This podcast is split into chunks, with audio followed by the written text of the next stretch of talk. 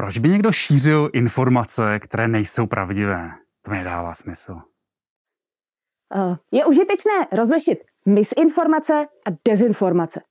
Misinformace je v podstatě nezamýšlený omyl, nevědomé šíření nepravdivého obsahu.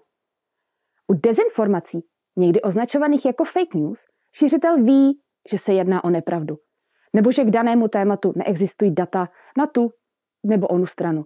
A šíří je záměrně. Příčiny jsou různé. Velkou roli hrají ekonomické důvody.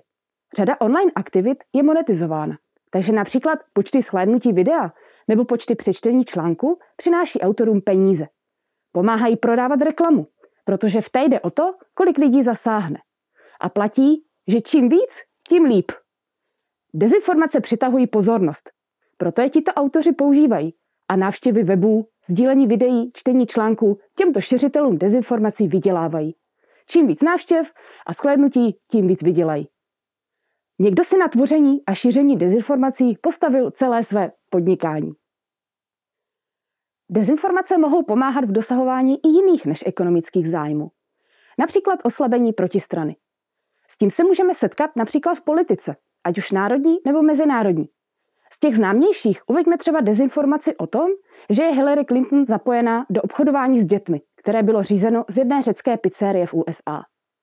Dezinformace jsou také nástroj, jak dosáhnout frustrace společnosti, rezignace lidí na hledání pravdy, ke kterým dojde, když jsou lidé ve velkém vystavování dezinformacím. Takovou situaci pak mohou určité zájmové skupiny využít k snažšímu prosazení svých zájmů. Dezinformace jsou účinná zbraň, která je využívána v rámci informační války.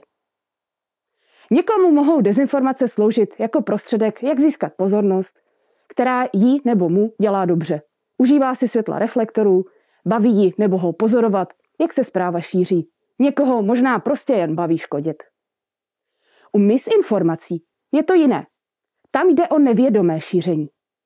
Důvody jsou zejména neinformovanost a neochota ověřit si to, co slyšíme, vidíme nebo čteme.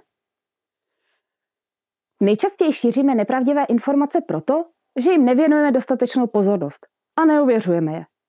Svou roli v tom sehrává jistě i velké množství informací, které denně zpracováváme a tak nemáme možnost všem věnovat pozornost a pečlivě je vyhodnotit. Často je sdílíme proto, že zapadají do našeho vidění světa, potvrzují to, co jsme si už předtím mysleli. Ale to z nich nedělá pravdu. Někdo může sdílet misinformace proto, že chce být zajímavý, či touží potom být výjimečný, lišit se od ostatních. Někdy dokonce i velká chuť pomáhat. Přesto misinformace škodí a někdy velmi. Sdílením neověřených informací můžeme přispívat k dosahování cílů těch, kteří je vytvořili.